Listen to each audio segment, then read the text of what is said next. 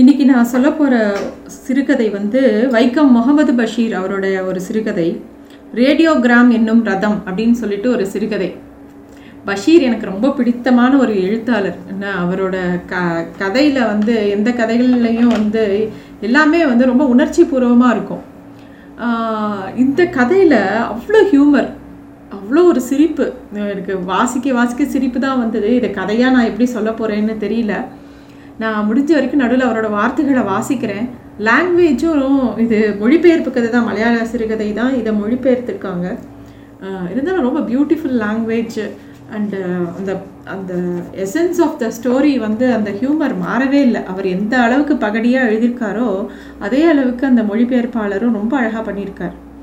So இந்த கதை எப்படி ஆரம்பினா இந்த கதை ஆக்சுவலாக எப்படின்னா ஒரு சாதாரண இன்சிடெண்ட் அவர் வாழ்க்கையில் நடந்த ஒரு இன்சிடெண்ட்டை கதையாக எழுதியிருக்கார் போல் இருக்குது. ரொம்ப சுவாரஸ்யமாக இருக்குது இந்த கதை எப்படி ஆரம்பிக்கிறதுனா இந்த கதையோட ஹெட்டிங் வந்து ரேடியோகிராம் என்னும் ரதம் அப்படிங்கிறது தான் கதையோட ஹெட்டிங் ஒரு நாள் எனது இல்லாளை அழைத்து சொன்னேன். எடியே திடீர்னு ஒரு நாள் நான் இறந்து போனேன்னு வச்சுக்க.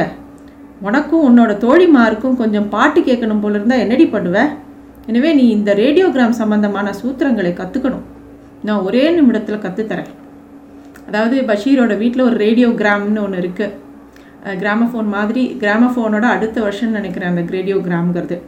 அதை அவர் வீட்டில் வச்சுருக்காரு. அவர் ரொம்ப இசை பிரியர் அதனால் இசைத்தட்டுகள்லாம் கொஞ்சம் நல்லா செலவு பண்ணி வாங்கி வச்சுருக்கார்.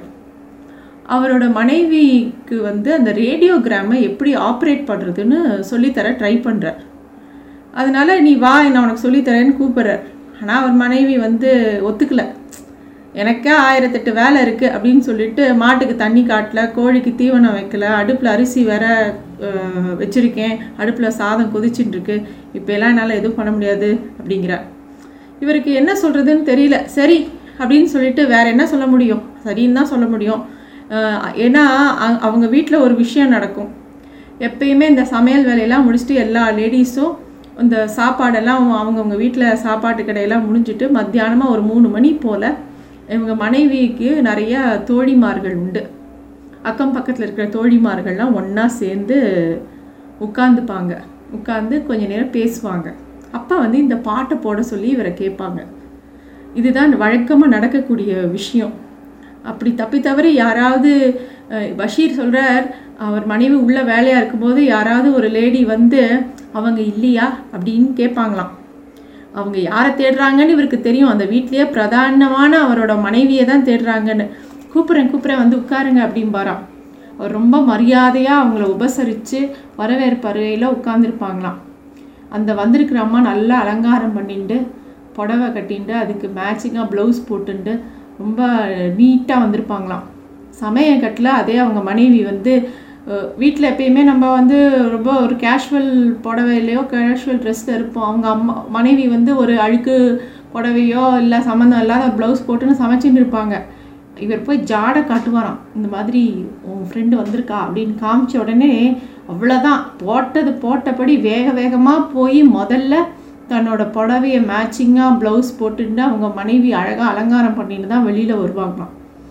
இ- இ- இந்த மாதிரி எந்த பொரு பொருத்தமுமே இல்லாமல் வெறும் ஒரு வேட்டியுடன் மூங்கில் முள் துடலி முட்களுடைய நடப்பது போல் உடலில் புடவைகள் உரசி விடாமல் சென்று அரை மணி நேரத்துக்கு தேவையான அனைத்து ஏற்பாடுகளையும் ரேடியோகிராஃபில் செய்து வைத்துவிட்டு வருவாராம் இவர் அதாவது இவர் என்ன பண்ணுறார் இந்த மாதிரி ஒவ்வொரு லேடிஸாக வருவாங்க. அந்த குறிப்பிட்ட டயத்தில் எல்லாரையும் மரியாதையாக உட்காத்தி வைப்பார்.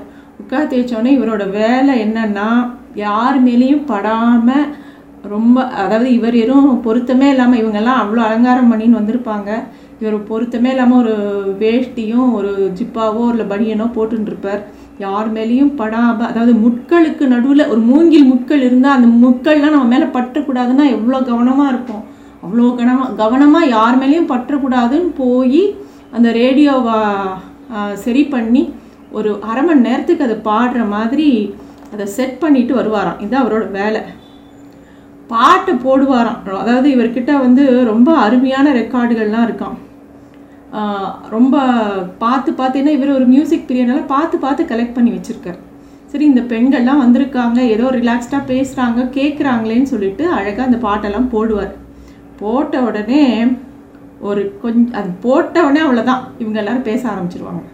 இவங்களுக்கு பாட்டு ஓடணும். இவங்க பேசுறது இவர் காதில் விழக்கூடாது. அவ்வளோதான் அதுக்காக தான் பாட்டு போட சொல்கிறாங்க பாட்டு நின்ன உடனே அவ்வளோதான் கப்சிப்னு ஆயிடுவாங்க எல்லாரும். அந்த பேச்சை அப்படியே நின்றுடுமா அப்புறம் இவங்கள இவரை பார்த்து யா- ஒருத்தர் சொல்லுவாங்களாம் பாட்டு முடிஞ்சிடுத்து அப்படின்னு சொல்லிட்டு. திருப்பி இவர் எழுந்து போய் இன்னொரு அரை மணி நேரத்துக்கு அதை அந்த அந்த ரேடியோகிராம்ங்கிறது செட் பண்ணி அந்த ஒரு குறிப்பிட்ட நேரத்துக்கு கீ கொடுத்து அந்த ரெக்கார்டை போட்டு அந்த அரை மணி நேரம் தான் பாடும் அது அது முடிஞ்ச உடனே திருப்பி இவங்க பாட்டு முடிஞ்ச உடனே திருப்பி போய் இன்னொரு அரை மணி நேரம் அதை ரெடி பண்ணி வச்சுட்டு வருவார்.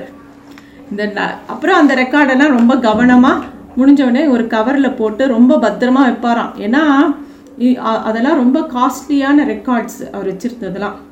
இதெல்லாம் இந்த பாட்டு ஒரு மணி நேரம் இந்த பாட்டு கச்சேரி முடிஞ்ச உடனே அவங்க மனைவி வந்து நல்ல டீ போட்டு கொஞ்சம் ஸ்நாக்ஸ்லாம் எடுத்துன்னு வந்து எல்லாருக்கும் கொடுப்பாங்களாம். இவருக்கும் போனால் போகிறதுன்னு ஒரு ஒரு பிளேட் கொடுப்பாங்களாம். சபையில் உள்ள ஏக ஆண்மகன் நான் மட்டுமே.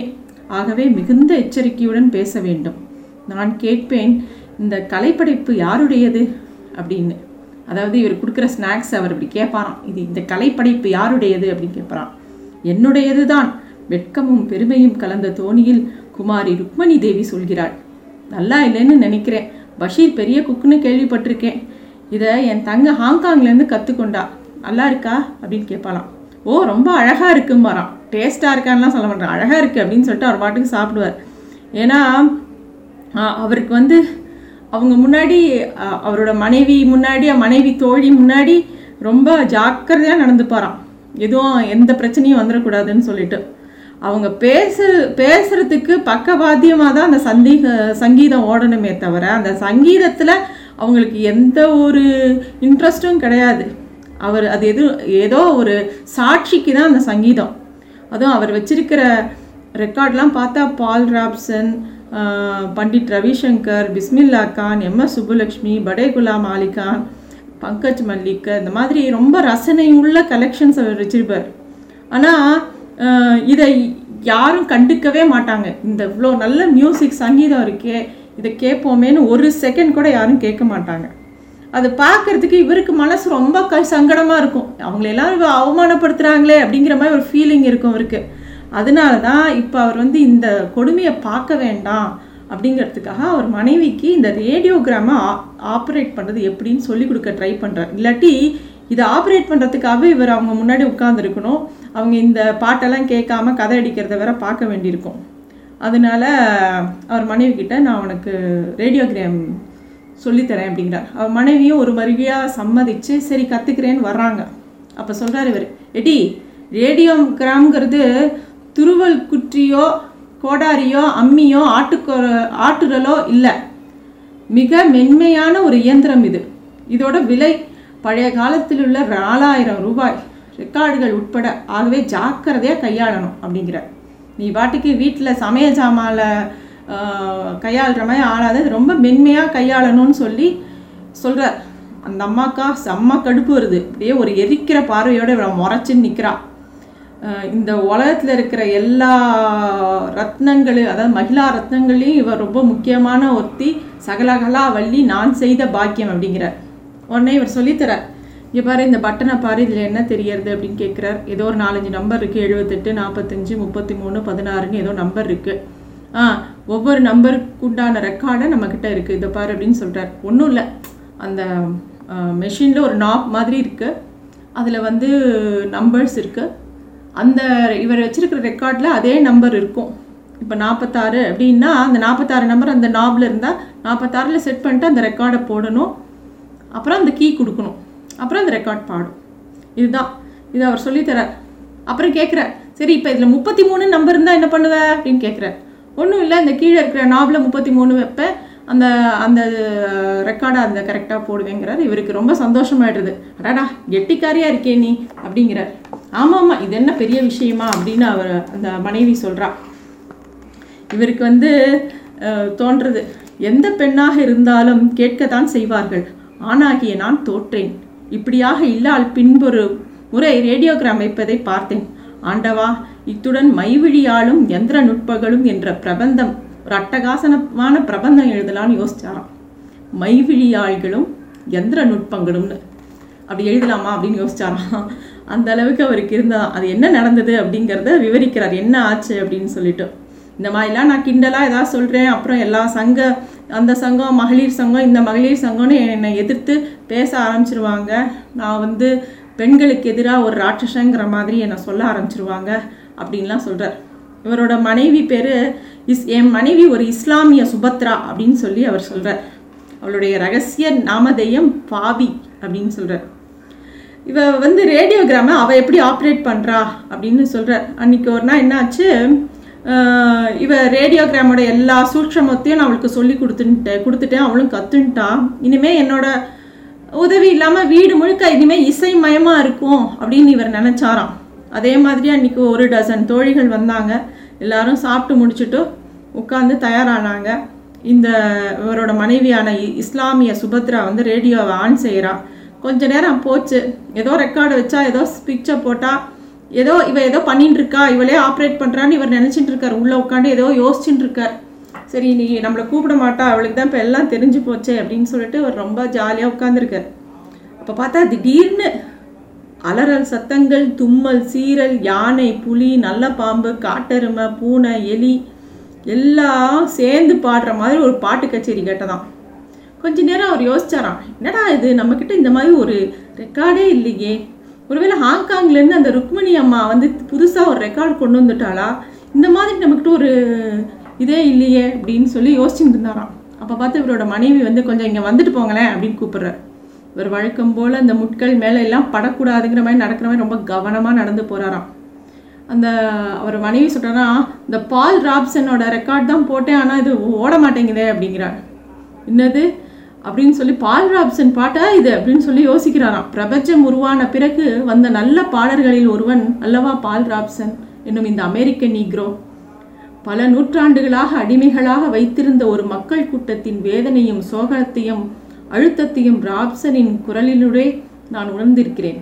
ஆசிர்வதிக்கப்பட்ட பாடகனே தங்களுக்கு எளிய மனிதன் ஒருவனின் வாழ்த்துக்கள் என்று கண்ணீர் ததும நான் சொல்லும்போது இதுதான் பால் ராப்சனின் பாட்டா என்றொரு கேள்வி. அதை எடுத்து பார்க்குறாரு. என்ன பண்ண? அப்படின்னு கேட்குறார். அவள் சொல்கிறா இந்த மாதிரி இந்த பிளேட் எடுத்து போட்டேன். அப்புறம் அந்த ரேடியோகிராமை ஆர ஆன் பண்ணேன் அப்படிங்கிறான் சரி திருகாணியை எங்கே வச்ச? அப்படின்னு கேட்குறாரு. ஓ திருகாணி போடணுமா? அதை நீங்கள் சொல்லவே இல்லையே அப்படிங்கிற மாதிரி சொல்கிறா அவர் மனைவி. அது சரி. அப்படின்னா முதல்லையே சொல்லியிருக்க வேண்டாமா? அப்படின்னு வேற அவள் சொல்கிறான் நம்ம இஸ்லாமிய சுபத்ராவின் மாபெரும் தலைமையில் தமயந்தி வத்சலா ருக்மணி தேவி ஃபாத்திமத்து சொஹரா ராஜீலா ஆயிஷா பிவி ரமா சீதா ஆகியோர் இந்த கஸ்மாலத்தை முறைத்து பார்த்தனர். சுட்ட நோட்டங்கள் பதிவிரதைகள் அனைவரும் சேர்ந்து என்னை பஸ்மமாக்கி விடுவார்கள் போல் இருந்தது. நான் அங்கும் இங்கும் தொட்டு பார்த்துவிட்டு ரெக்கார்டை சரியாக வைத்தேன். பால் ராவிசன் அழகாக பாடினார். இந்த மாதிரி அப்புறம் இவர் சரி பண்ணி கொடுத்தார். அப்புறம் கேட்டார் நீ வந்து இந்த ரெக்கார்டில் இருக்கிற நம்பரும் இந்த நாபில் இருக்கிற நம்பரும் சரியாக வச்சியா சரியாக வைக்கலையே? அப்படின்னோடனே ஆமாம் ஆமாம் மறந்து போயிட்டேன். நாற்பத்தஞ்சுக்கு பதிலாக எழுபத்தெட்டுன்னு வச்சுட்டேன் அப்படிங்கிறார். அந்த அவருக்கு என்ன சொல்கிறதுனே சொல்ல தெரியல. அப்படின்னா அப் இதெல்லாம் முடிஞ்சு எல்லாரும் போனப்புறம் இவர் சொல்கிறார் அவர் ஒய்ஃப் கிட்ட. ரேடியோகிராம்ங்கிற ரதத்தை இனிமேல் நானே ஓட்டிக்கிறேன். இதை தொட்டேன்னா கையை ஒடிச்சே போடுவேன். நான் இறந்து என் கபர் குழியை மூடி மூடிட்டாங்கன்னா வச்சுக்கோ. கொஞ்ச நாட்களுக்கு பிறகு உனக்கு உன்னோட அந்த மைக்கண்ணி தோழிகளும் பாட்டு கேட்கணும் போல் இருந்தால் என் கபர் குழியில் வந்து கூப்பிடுங்க. ஏ பஷீர் ரேடியோகாம்ங்கிற அந்த ரதத்தை கொஞ்சம் ஓட்டி காமிச்சிட்டு போயிடேன் அப்படின்னு கேளுங்க. அப்போ ஒரு வேளை வசதிப்பட்டால் வருவேன். ஓடிடுங்க இருந்து அப்படின்னு சொல்லி மிரட்டுறாராம். இந்த மாதிரி ஒரு ரேடியோகிராம் அவங்க வீட்டில் ஆப்ரேட் பண்ணுறதை பற்றி ரொம்ப சுவாரஸ்யமாக இந்த கதையை எழுதியிருக்கார். ரொம்ப நகைச்சுவையான கதை. வாசிக்கலாம் இந்த கதை. நல்லாயிருக்கும்